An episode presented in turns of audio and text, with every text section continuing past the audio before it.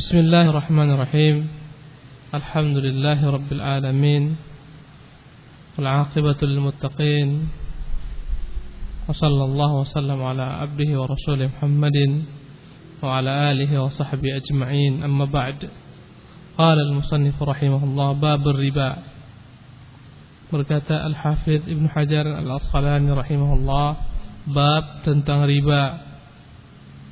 Riba terambil dari kata-kata raba yerbu yang artinya adalah bertambah az-ziyadah. Allah mengatakan fa idza anzalna 'alaiha al-ma'a ihtazzat wa rabat. Zadat. Ketika Allah turunkan ke bumi ini air berupa hujan maka tumbuhan tersebut bertambah besar jadi kata-kata riba secara bahasa maknanya adalah tambahan.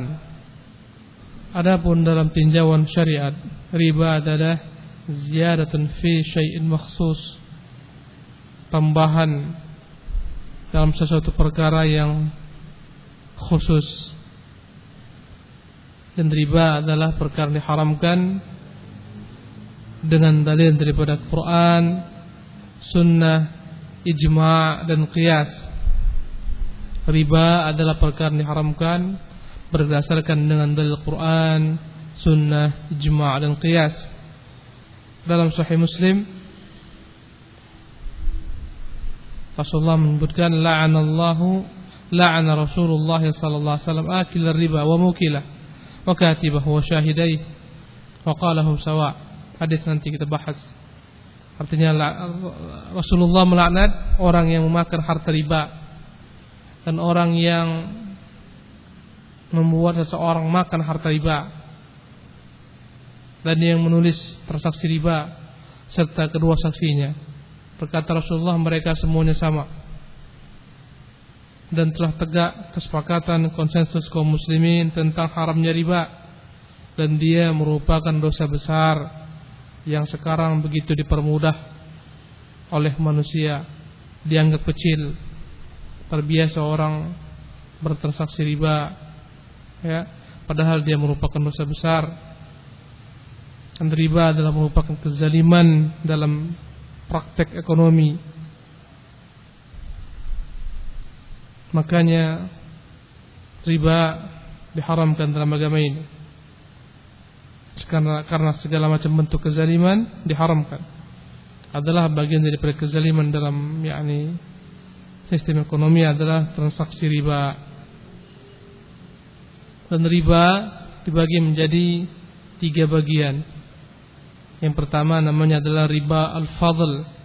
Riba al-fadl Al-fadlu juga artinya adalah merupakan tambahan riba al-fadl. Maksudnya adalah bai'u makilin bimakil min jinsih idza kana mat'umain atau mawzunin jinsuhu idza kana mat'umain. Yang namanya riba fadl adalah menjual jenis barang tertentu seperti makanan ya, makanan pokok, sembako. Baik yang sifatnya dia disukat ataupun ditimbang. Walau ikhtalafa an-naw' idza bi'a wa ahaduhuma akthar min akhar. Walaupun berbeda kualitasnya tetapi sama jenisnya. Maka ketika dijual yang satu lebih banyak daripada yang lain maka dia telah terjerat dalam riba yang disebut riba fadl. Contohnya ya satu kilo beras mungkin yang mahal. Ramos contohnya. Dengan 2 kilo beras yang biasa atau 3 kilo beras yang biasa atau yang catu contohnya. 1 kilo ditukarkan dengan 3 kilo ini namanya riba fadl. Atau 1 gram emas ya yang telah usang. Dalam artian mungkin dia telah terpatah-patah.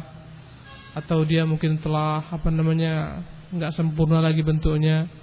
1 gram ditukarkan dengan setengah gram emas yang baru disepuh atau baru dibentuk. Maka ini juga disebut riba fadl. Ya nanti akan disebutkan jenis-jenis barang yang masuk ke dalam kategori riba fadl. Karena tidak semua barang, tidak semua jenis makanan. Ya. Al-mat'umain walau lam yakuna min jinsin wahidin. فيحرم بيع أحدهما بالآخر نسيئة أو غير مقبوضين bimajlisil aqd fa innahu yahrumu dzalik menjual yakni jenis makanan tadi ya. Jenis barang tertentu yang dia ter, menjadi barang yang berlaku padanya hukum riba fadl ya, seperti emas dengan perak berbeda ya. Emas perak berbeda jenisnya ya kan?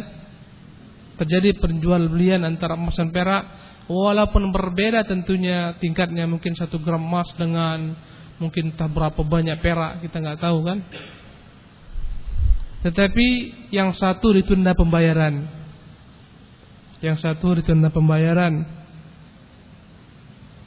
atau yang lebih banyak terjadi adalah yakni jual beli emas dan uang yang sifatnya yang satu ditunda pembayarannya. Bagaimana contoh konkretnya riba nasi'ah ini? Emas dengan uang itu berbeda dia. Berbeda jenisnya. Ya. Antum perlu uang. Yang dipinjamkan kepada antum nggak ada uang deh, yang ada saya emas ini. Emas dia berikan ini emas ada 5 gram ambillah. Nanti kau bayar berapa harga uang pada masa misalnya satu bulan ke depan kau bayar tapi kau bayar dalam bentuk uang. Emas dibayar dengan uang. Yang mana emas yang dikasih kontan, uangnya belakangan, namanya riba nasiah. Atau dibalik.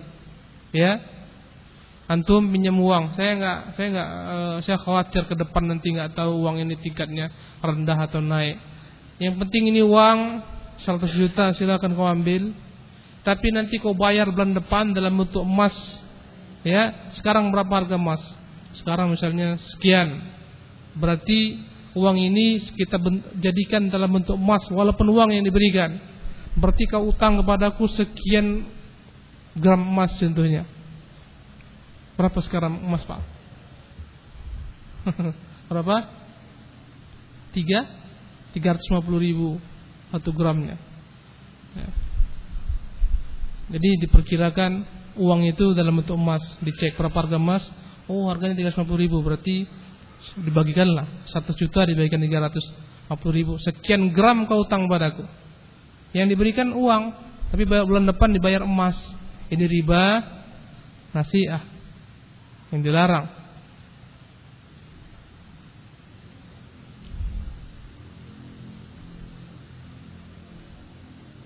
Atau tukar uang dolar dengan rupiah. Ya.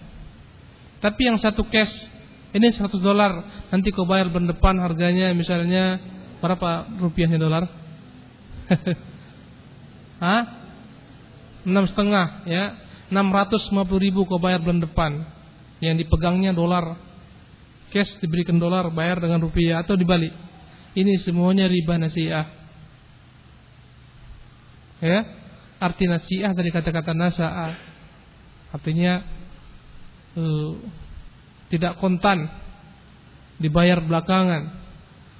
Jauh-jauh hari nanti baru dibayar namanya nasiah. Dan ini terlarang. Tapi andai kata dia bayar cash nggak ada masalah. Sebagaimana jual beli emas dengan uang antum beli emas ini pak uangnya 100, 100 juta ah, ini emasnya sekian gram boleh karena cash dengan cash.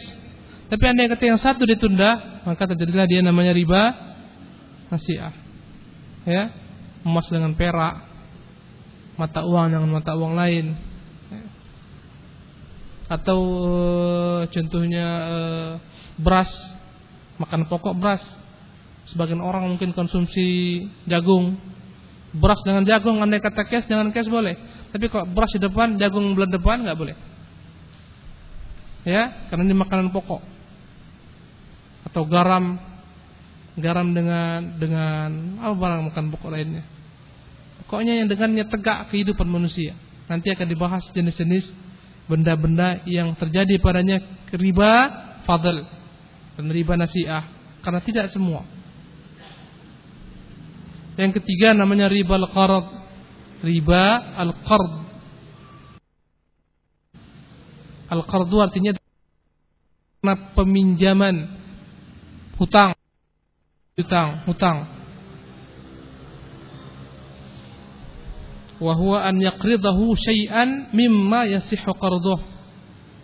Riba qard adalah seorang meminjamkan sahabatnya sesuatu yang boleh dipinjamkan. Wa yashtaritu alaihi manfaatan muqabil al-qard.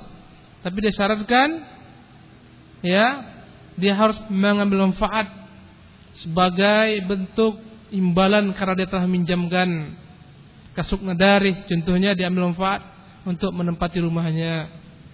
Ini saya utangkan 100 juta tapi nanti kau bayar bulan depan dengan syarat rumahmu yang di sana itu saya tempati selama kau belum selesai bayar. Hutang plus dengan menempati rumah itu riba. Ya ini saya berikan sama antum ini uang 5 juta ya tapi dengan syarat motor antum itu saya pakai saya pakai. Sebelum itu dibayar utang, maka motor itu terus saya pakai. Memanfaatin. Nanti kita akan bahas dalam masalah yakni rohan penggadaian. Nanti akan dibahas di sana. Auruku bidabati ya. Saya pinjamkan uang tapi dengan syarat mobil itu saya pakai. Mobil itu kalau dipakai seharusnya dicas Seharusnya itu misalnya dipakai satu bulan, casnya satu juta, satu juta setengah. Keuntungan ini adalah merupakan riba karat. Keuntungan diperoleh karena dia meminjamkan sesuatu. Ya, pinjamkan uang, gadaikan tanah. Bulan depan atau tiga bulan ke depan, ya, saya akan bayar pak. Ini saya gadaikan tanah. Oke, tanah ini saya sewakan selama tiga bulan kepada orang barang yang digadaikan ini disewakan sama dia. Diambil keuntungan riba. Ya. Atau dia bercocok tanam padanya dan dia untung itu riba. Atau yaruddu ajwada minhu fil qardi wa nahwi dzalik. Atau dia mengembalikan dengan syarat harus dikembalikan yang lebih cantik, lebih baik. Tidak syaratkan depan. Ya. Ini riba.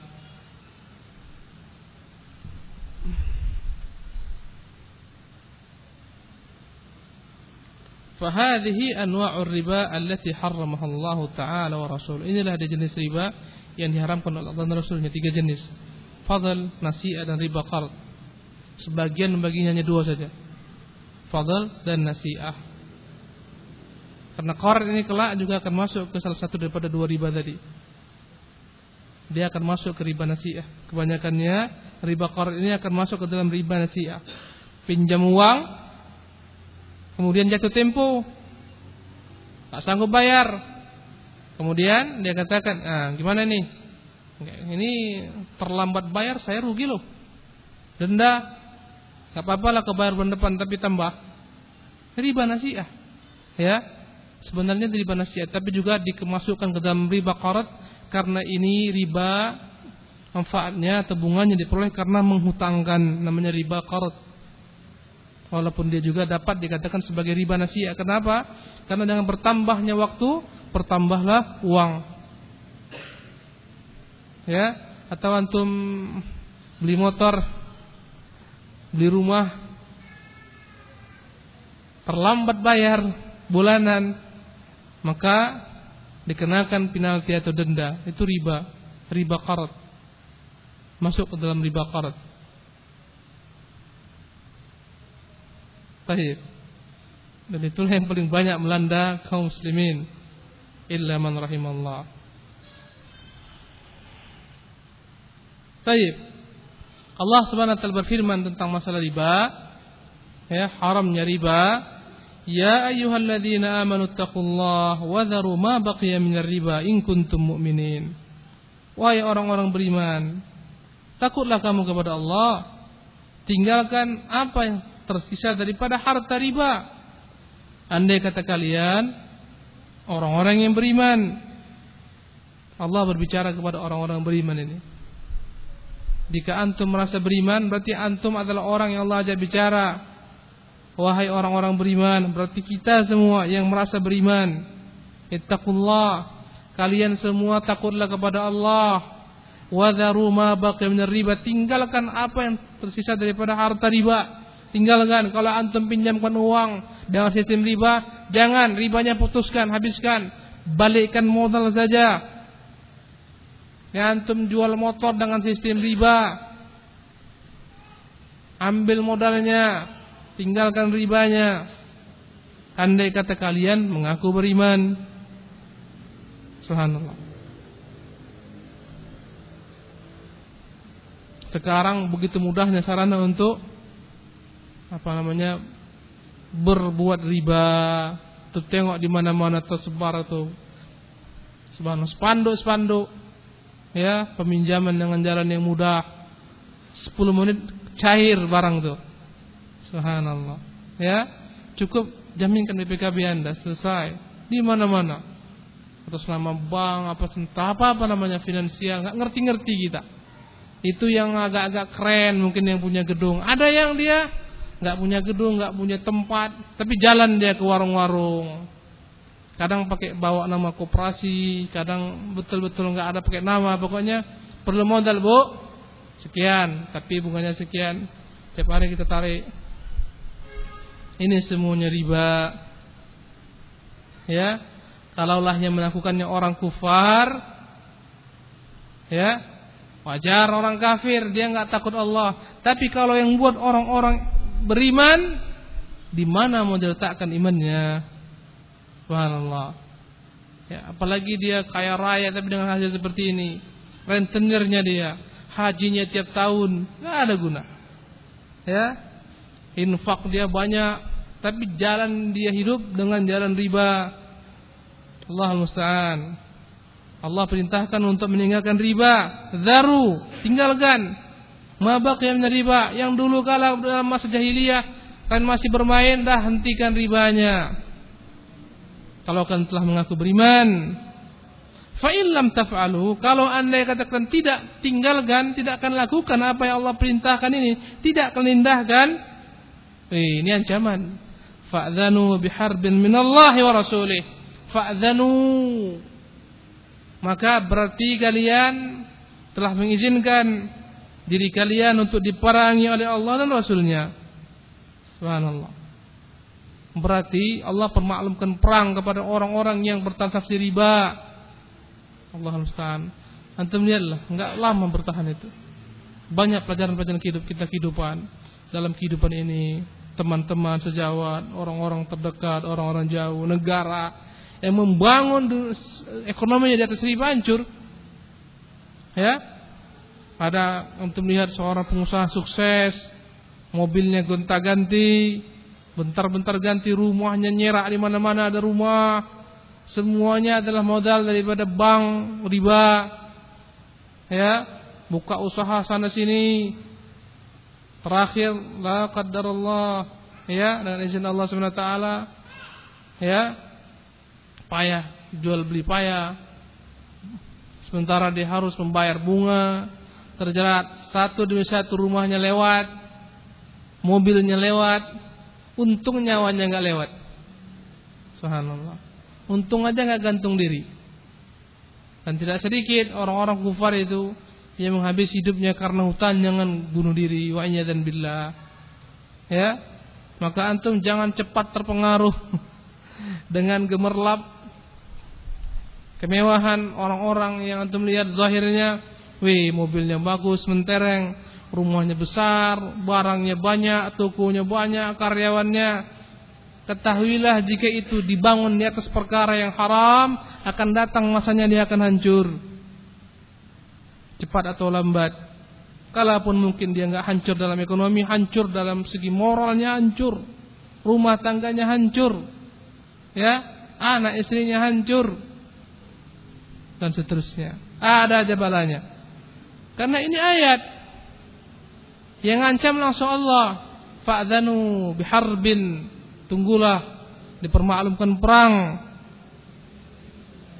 Nanti memerangi Allah SWT, memerangi Rasulullah, hancur. Ya, banyak orang yang membangun usahanya alas. Yang penting kita nekat baru berhasil. Banyak orang punya prinsip yang penting nekat. Pinjam aja banyak-banyak selama bisa pinjam aja. Bayar itu nomor belakang itu. Kalau nggak berani nggak mungkin kamu kaya. Syaitan terus menerus menggoda. Ya, kalau anda yang kata kalian mau jujur-jujur, nggak pernah mau riba segala macam, nggak akan mungkin kaya, miskin kalian. Saya bisikkan. Makanya Allah mengatakan, "Asy-syaitan ya'idukumul faqra." Syaitan itu mengiming-imingkan kepada kalian kefakiran kalau mengikuti agama Allah, membayang-bayangkan kefakiran. Wa ya'murukum bil fahsya dan dia akan memerintahkan kalian berbuat perbuatan keji. Wallahu ya'idukum maghfiratan minhu wa fadla. Allah janjikan keampunannya, karunia-Nya. Sabar. Ya, Nampak walaupun sampai ada lima mungkin tokonya, mungkin dia banyak usahanya. Ada, masya Allah. Ini sekarang kis dunia ini gara-gara sistem riba yang berkembang. Allah musta'an. La haula wa la quwata illa billah.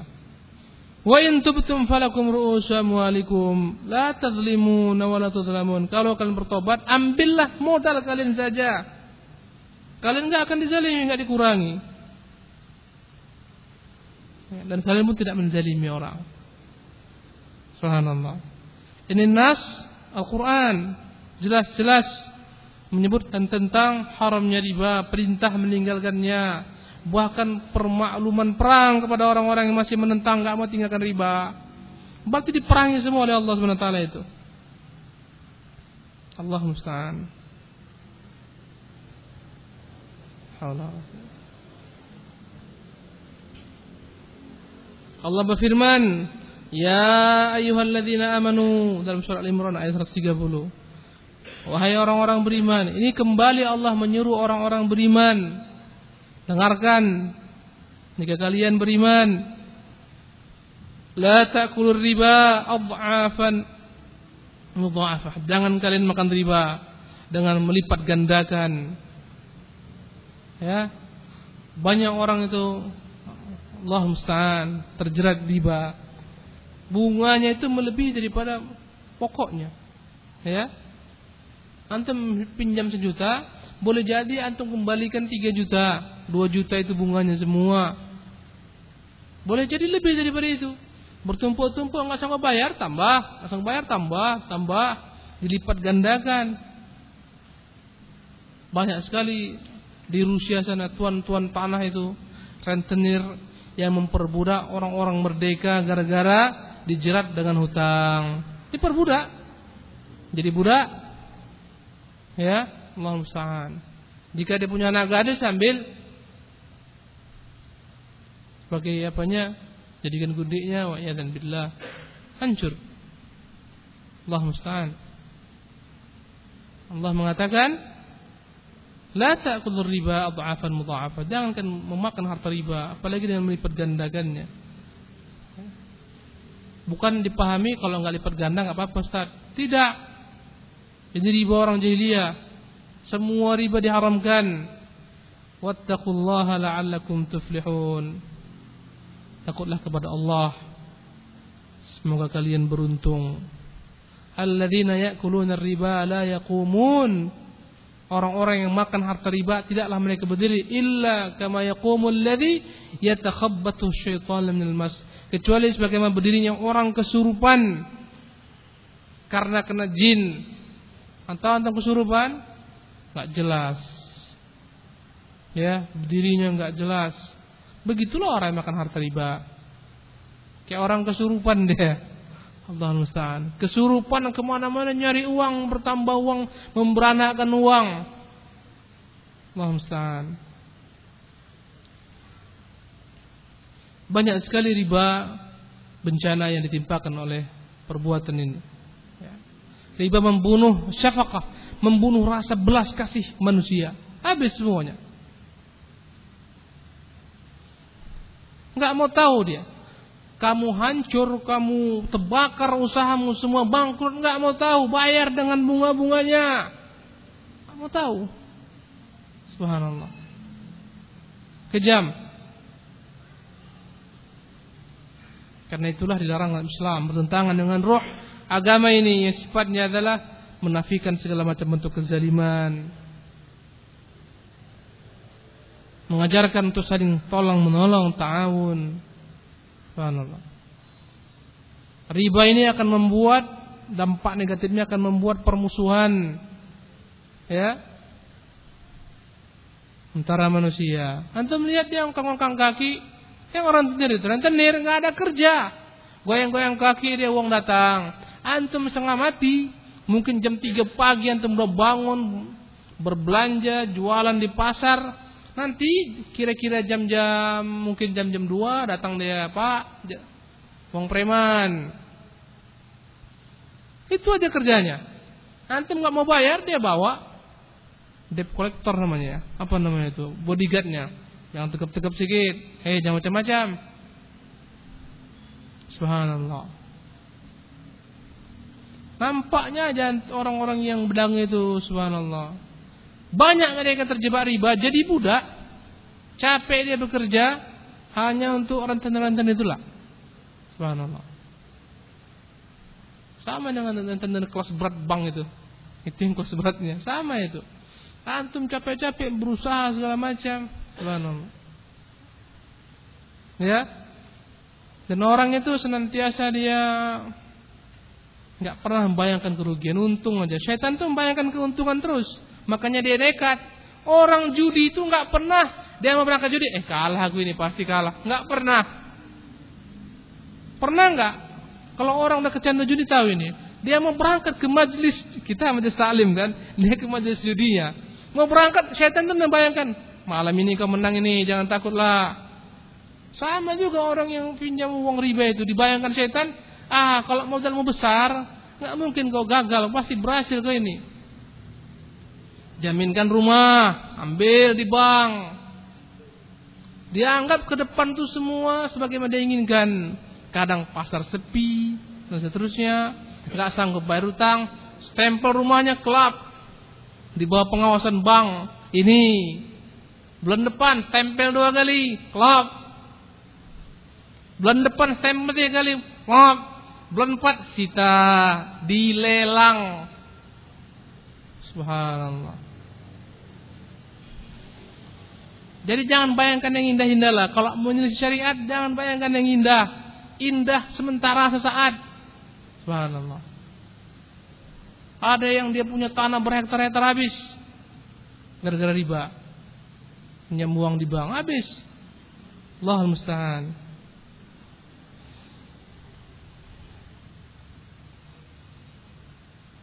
Subhanallah. Riba ini membuat orang-orang kaya semakin kaya dia dengan tanpa ada usaha. Dengan meminjamkan uang saja. Enggak ada usaha. Tengok orang tenan-tenan itu enggak ada kerja itu kecuali membungakan uang. Dia santai-santai di rumahnya, mobilnya gonta-ganti, istrinya gonta-ganti. Ya. Subhanallah. Tapi nggak ada yang bahagia itu, hatinya nggak ada yang bahagia itu. Subhanallah, nggak ada. Kadang-kadang kikir untuk diri mereka ada, masya Allah. Harta numpuk, tapi untuk diri aja pelit. Mungkin baju aja nggak pernah kebeli yang baru penampilannya dekil alias kumal, kayak nggak mandi lima hari aja. Subhanallah. Kadang-kadang tinggal di gubuk-gubuk yang rewat, rumah-rumah liar tinggalnya, uangnya banyak di bank, rumah sewanya mewah-mewah, dia tinggal di gubuk liar. Alangkah bodohnya manusia seperti ini. Nggak pernah dinikmati dunianya. Subhanallah. Itu udah musibah. Kalau Allah buat orang itu menjadi kikir, itu musibah. Nggak ada gunanya lagi. Subhanallah. Allah musta'an. Biasanya orang semakin kaya, semakin kikir. Hati-hati antum, jangan jadi orang kaya. Itu kebiasaannya. Semakin kaya, semakin kikir dia. Illa man rahimallah wa qalilun mahum. kecuali orang Allah rahmati dan sedikit mereka. Subhanallah. Mungkin dulu antum nggak kaya-kaya kali masih lama. Kalau udah kaya, orang kalau orang jumpa dia dia anggapnya pasti pinjam modal ini. Itu aja bawaannya. Ini pasti ada maunya ini. Allah musta'an.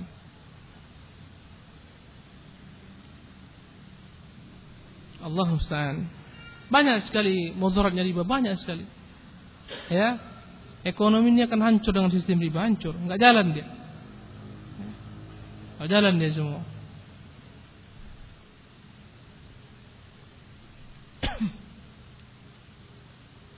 Baik, adapun hadis yang berbicara tentang ini, ya. Hadis yang pertama, an Jabirin radhiyallahu anhu qala dari Jabir semoga Allah meridhoinya. Dia berkata la'ana Rasulullah sallallahu alaihi wasallam akil riba. Laknat Rasulullah terhadap orang-orang yang makan harta riba akil riba. Ini rentenirnya ini. Wa mukilahu dan orang yang membuat rentenir tadi makan riba pun kena laknat yang sama. Berarti siapa? Mereka lah orang-orang kecil ini pedang-pedang kecil atau orang-orang yang mau cepat kaya ini. Mukil dia. Ya jaminkan ini subhanallah. Keluar uang dari bank. Yang makan itu dapat laknat. Yang membuat orang lain sebagai rentenir pemakan harta riba pun dapat laknat. Subhanallah. Hati-hati antum yang nabung uang di bank. Dapat laknat. Gimana Ustaz? Uang saya banyak. Putar-putarkan aja lah banyak kawan-kawan yang menerima ini. Hukum asalnya nggak boleh kita membantu riba. Kalaupun nanti punya rekening di bank, jangan gunakan kecuali untuk transaksi saja yang sifatnya memang mudarat, transfer uang, ya. Mungkin antum pembisnis. Kalau untuk nyimpan nggak usah lah. Ya. Apalagi mengharapkan deposito. Lebih parah lagi, lebih azab mengharapkan bunganya. Yang terkutuk itu terlaknat itu yang anda makan yang terlaknat. Subhanallah hanya orang-orang yang nggak punya hati aja yang mau makan harta riba itu. Serigala-serigala berbentuk manusia. Ya? Kalau kita lihat itu sebenarnya bertaring mereka itu. Subhanallah. Ya? Maka Bank itu antum jadikanlah, ambil manfaatnya dalam perkara-perkara tertentu saja yang sifatnya antum tidak menjadi pemodal. Sana itu. Antum udah banyak kali uang, sewa aja lah kotak di bank-bank itu. Kan mereka menyiapkan kotak. Ya, di kotak itu antum simpan surat berharga, uang antum, ambil kuncinya. Di bank ada juga kuncinya. Antum cek dua bulan sekali. Itu solusinya. Kok udah banyak kali uang antum, takut dicuri di rumah, simpan di bank dalam bentuk wadiah, betul-betul penitipan. Penitipan yang memang antum pegang kuncinya. Seperti berangkas gitulah. Yang dijaga dengan bank. Antum bayar dicas per bulan sekian, bayar. Ya kan? Tapi antum harapkan bunganya, eh ini sampah yang kita pun harus buang seharusnya. Allah musta'an. Jadi kena akil riba, yang makan kena. Wa mukilahu yang buat makan pun kena. Wa katibahu yang menulis transaksi kena. Masya Allah. Teller-teller itu, teller lah mereka itu. Allah musta'an. Orang berlomba-lomba cari kerja ya di bank. Antum malah keluar kata orang gila antum ini. Orang berlomba-lomba kau keluar. Jadi security mah nggak apa-apa, yang penting di bank, kau keluar.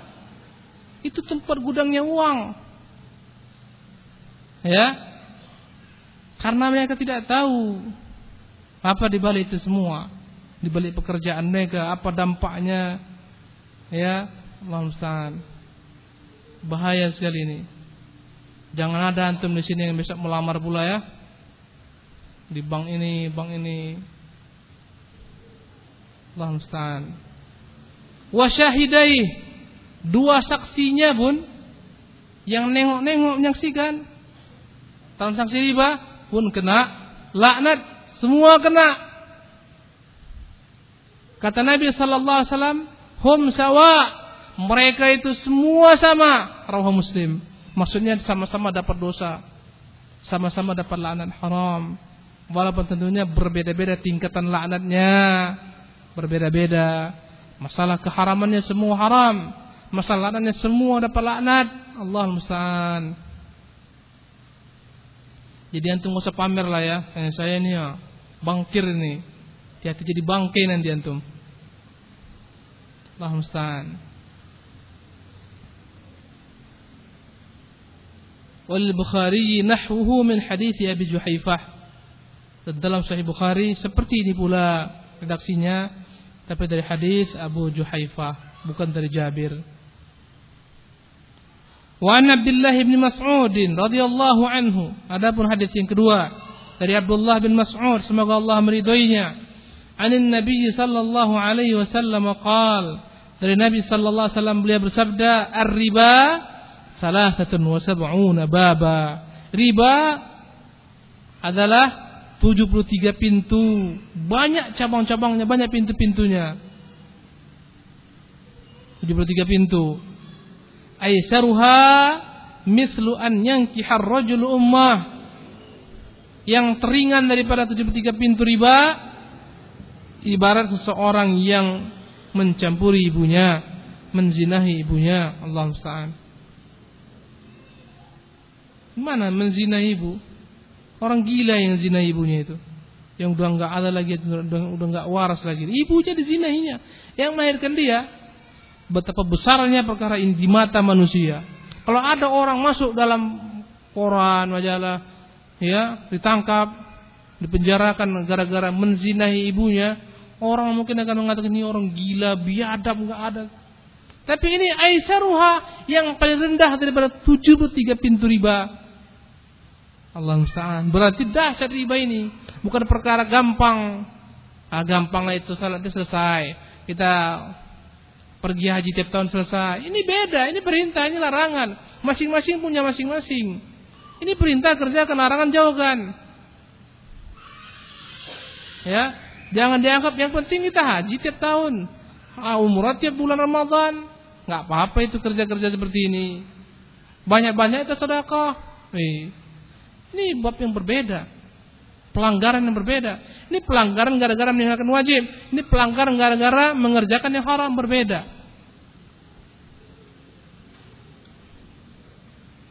Allah musta'an. Ada orang yang enggak melakukan pelanggaran. Dia enggak zina, dia enggak riba, tapi enggak mengerjakan perintah, enggak sholat, enggak puasa, kena semuanya dia. Wa inna arbar riba irdur rajulil muslim. Sesungguhnya riba yang paling berat dosanya adalah irdur rajulil muslim atau al-istitalatu fi akhihi muslim. yakni yang paling berat dosa riba adalah melecehkan kehormatan seorang muslim. Masya Allah. Berarti kehormatan seorang muslim itu lebih tinggi ya sangat tinggi dia bagi siapa yang merendahkannya, melecehkannya, memfitnahnya berarti dia telah berbuat riba yang paling besar. Dosanya seolah-olah itu dosanya adalah merupakan perbuatan riba yang paling besar. Seolah-olah seperti itulah dosanya. Menunjukkan betapa tingginya kehormatan harga diri seorang muslim. Harga diri seorang muslim. Ka'bah mulia atau enggak? Siapa yang enggak bilang mulia kecuali orang gila? Ka'bah mulia. Kalau orang ada yang menghancurkan Ka'bah, itu akan diteriaki oleh kaum muslimin satu dunia. Dan di sisi Allah, Ka'bah itu adalah merupakan rumah yang mulia. Inna awwala baitin wudi'a lin-nas lalladzi bi Bakkah mubarakan wa alamin. Sungguhnya rumah yang pertama kali diletakkan di dunia ini sebagai kiblat bagi manusia sebagai tempat ibadah adalah yang di Makkah, yang di Makkah. Dalamnya penuh petunjuk, ya, penuh berkah bagi seluruh alam.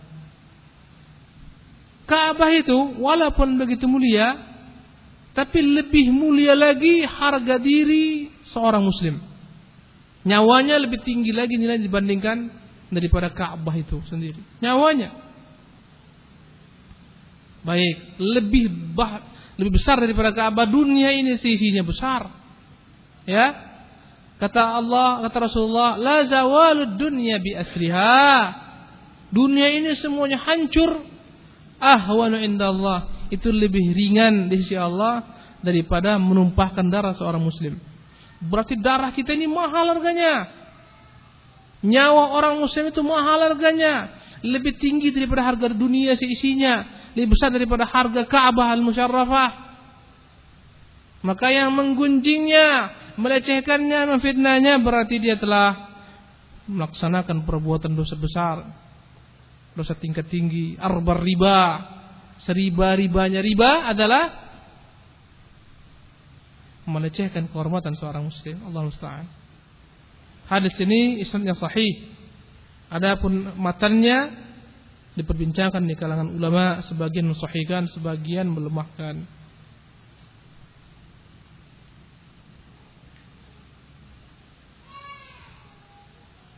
Dari kedua hadis ini ikhwan rahimakumullah maka disimpulkan tentang haramnya riba tentang dilaknatnya orang yang makan riba, yang menulisnya, yang buat dia makan, yang menyaksikannya, semuanya terlaknat. Makna terlaknat adalah dijauhkan daripada rahmat Allah. Alangkah butuhnya orang kepada rahmat. Kalau dia dijauhkan daripada rahmat, apa gunanya hidup? Enggak terbimbing lagi dia untuk mendapat petunjuk. Dijauhkan daripada rahmat Allah SWT di dunia ini. Apalagi di akhirat ya hati gunda gulana kersang hatinya terus subhanallah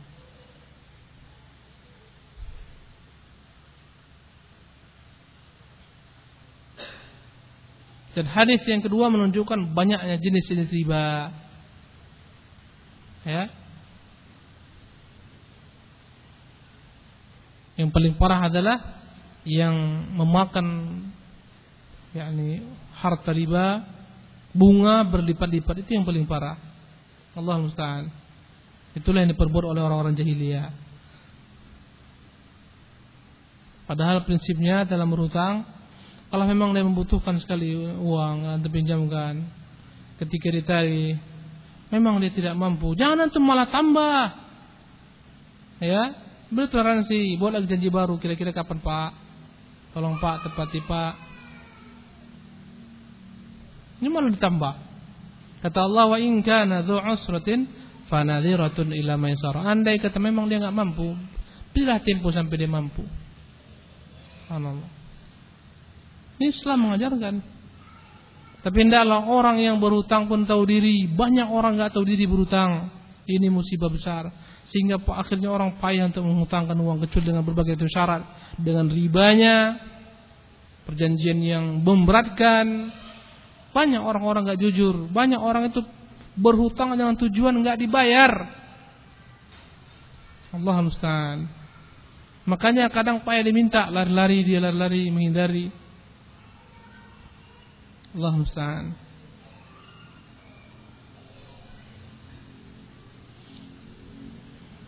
Adapun mengenai masalah bunga-bunga bank jelas sekali ikhwan rahimakumullah. Banyak sekali fatwa ulama. Banyak sekali. muktamar Islami ya, yang diadakan oleh para ulama kemudian fatwa-fatwa para masyayikh fatwa Syekh Muhammad bin Ibrahim al Syekh Abdullah bin Muhammad bin Humaid ya, fatwa Syekh Abdul Aziz bin Baz dan lain-lain tentang haramnya bunga bank Tidak ada yang menghalalkan. Haram. Maka jangan berebut mengambilnya.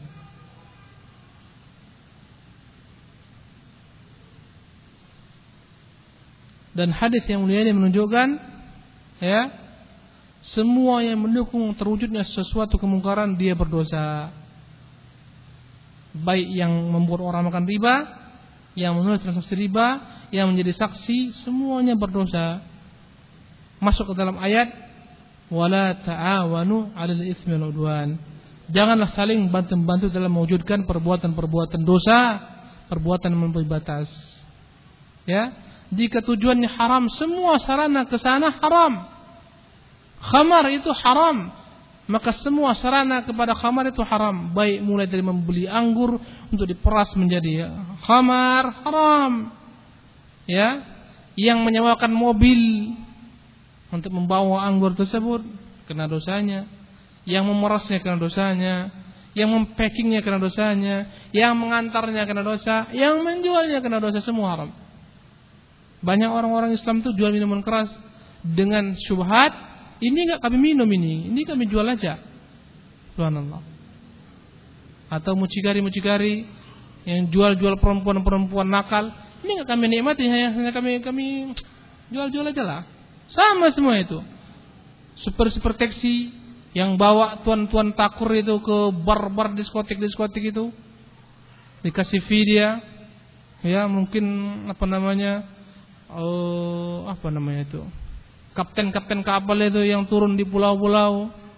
Dia bawa taksi ya? Lancar pula bahasa Inggrisnya.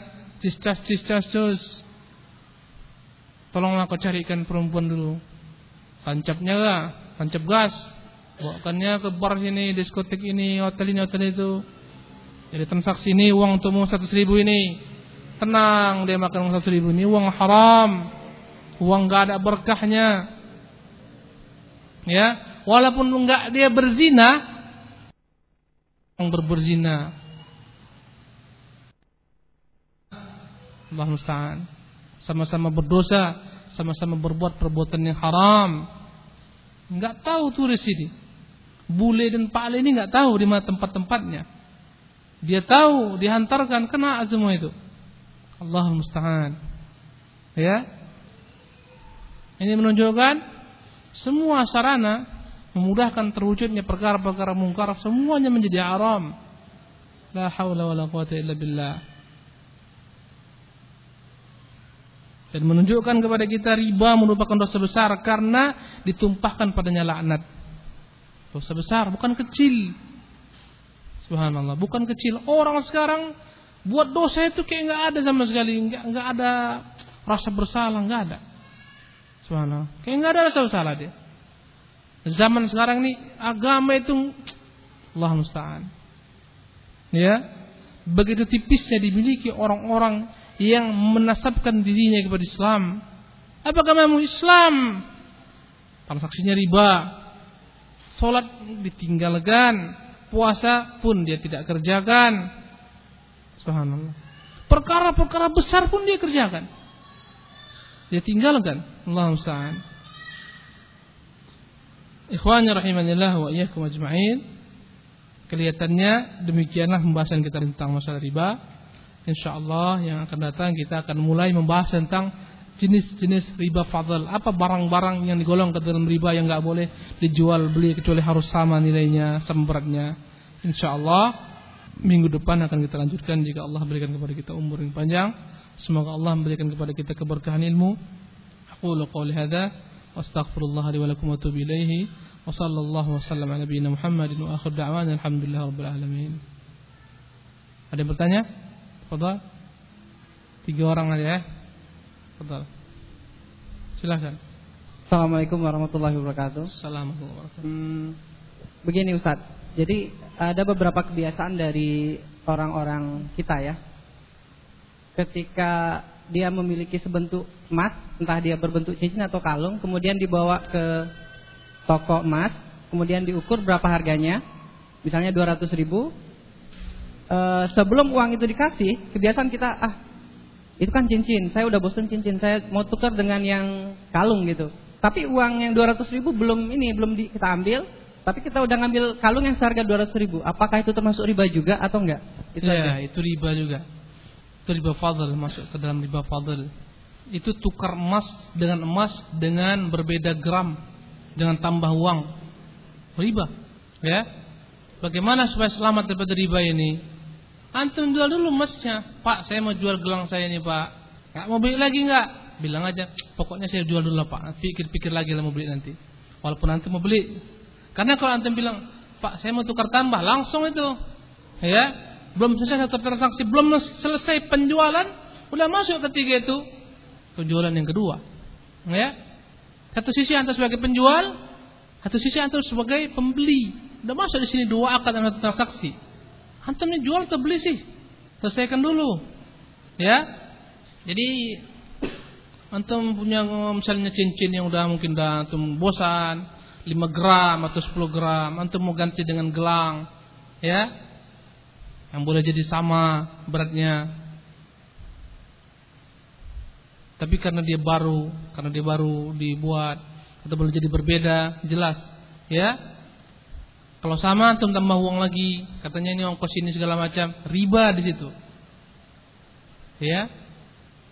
Supaya nggak riba dia harus sama-sama beratnya. Walaupun ini udah ini udah sifatnya udah patah-patah, ini sifatnya masih baru, baru dibuat, harus sama satu gram satu gram, lima gram lima gram, baru boleh.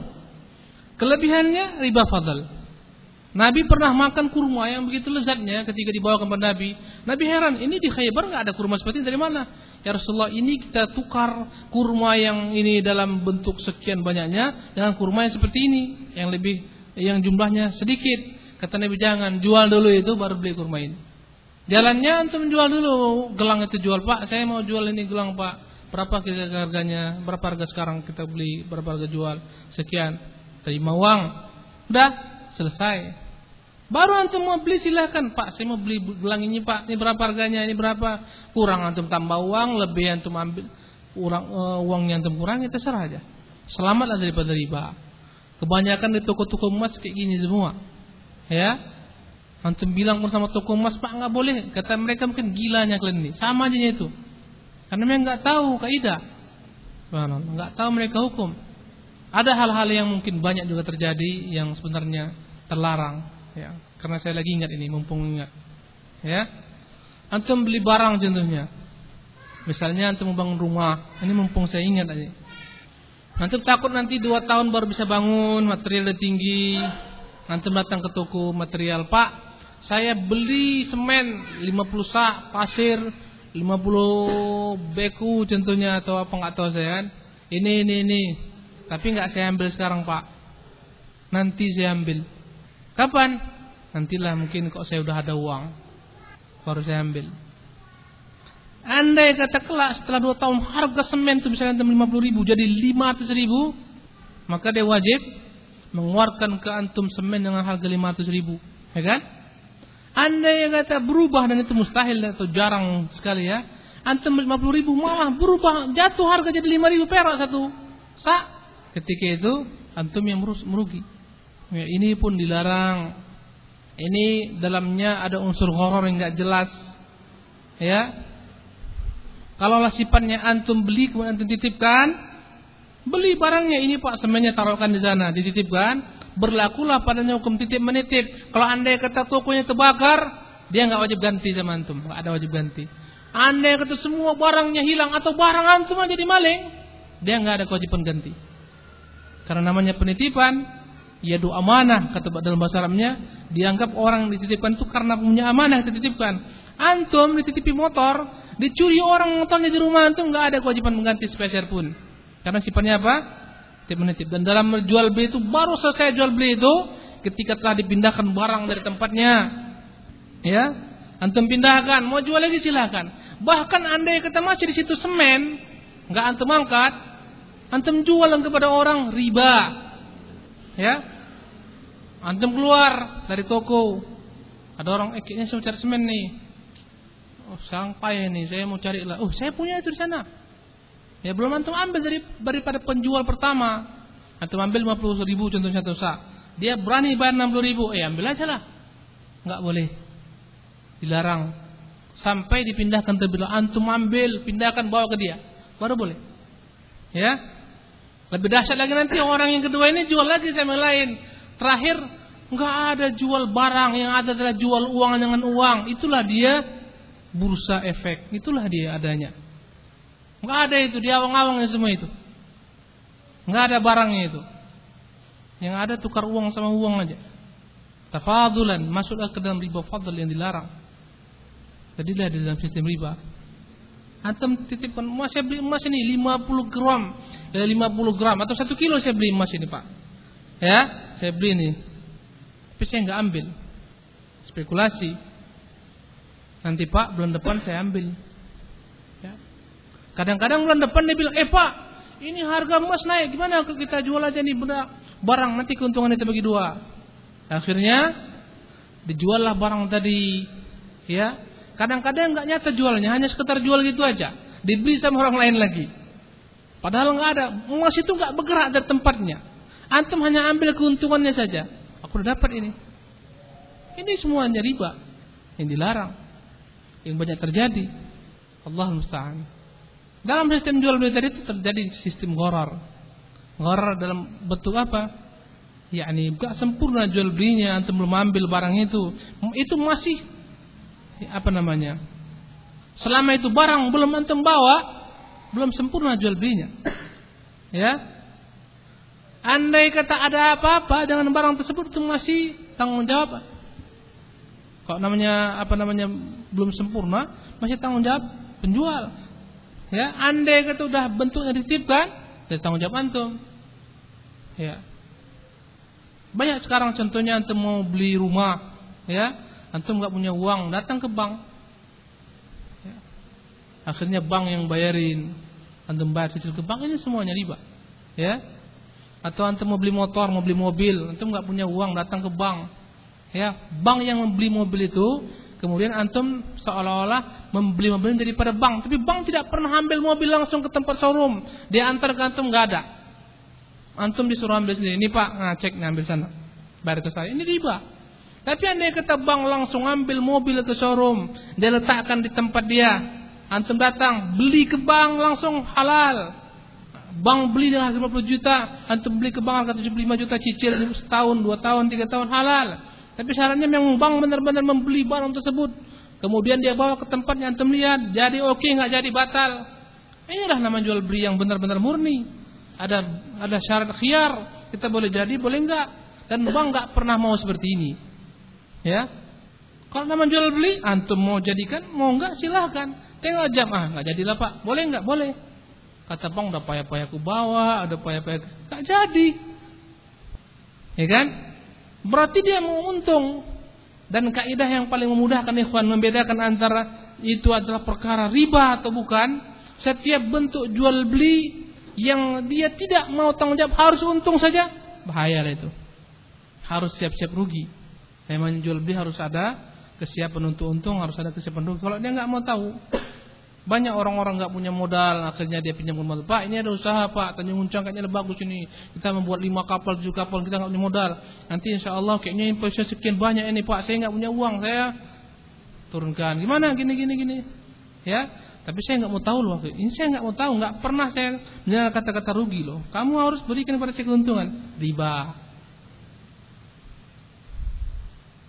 Kalau anda kata memang mau sama-sama siap, untung sama-sama dapat, buntung sama-sama buntung. Ini enggak. Jadi ini ikhwan rahimakumullah. Allah taala alam. Satu lagi yang terakhir. Antum tadi. Belakang dulu. Nomor dua. Bismillahirrahmanirrahim. Uh, gini Ustaz, kan sistem kredit sekarang ini kan baik itu kredit rumah atau motor itu kalau misalnya telat uh, uh, kena penalti gitu Ustaz atau bisa-bisa barangnya ditarik sama uh, bank atau apa atau uh, pihak pihak pertama gitu. Terus yang ingin saya tanyakan misalkan kita kredit uh, tapi pembayaran kita lancar-lancar aja Ustaz Eh, lancar-lancar aja jadi kita nggak kena penalti itu apa kita kena riba juga atau gimana Ustaz? Terkena di syarat yang antum tanda tangani. Orang-orang jahiliyah juga gitu. Pinjam nah sekian. Ketika terlambat, eh terlambat ini gimana? Saya nggak, oh ini nggak bisa, nggak jelas. Dalam Islam akad itu jelas. Di awal harganya sekian, bayar sekian kali, tetap segitu dia. Nggak boleh bertambah. Karena akan tetap terjebak dalam menangani perjanjian yang bertentangan itu dengan agama kita. Maka antum terkena. dalam hal ini. Jadi payah kan? Payahlah. Memang surga itu payah, harus sabar-sabar. Kumpul-kumpul uang dulu lah. Ada rezeki beli, nggak ada rezeki udah sabar dulu ngontrak. Nah, mantul. Silakan. Gak punya motor nyewa-nyewa dulu lah. Assalamualaikum Ustaz. Yang tadi kita nggak boleh tolong menolong untuk berbuat dosa. Kemarin Nana diajak temen Nana, dia bilangnya mau pulang kampung, diajak nyari tas. Hmm? Diajak nyari tas untuk pulang Diajak? kampung. Nyari tas, mau beli tas. Mau beli tas. Nana nggak tahu tempatnya kan, dibilang di alamat ini.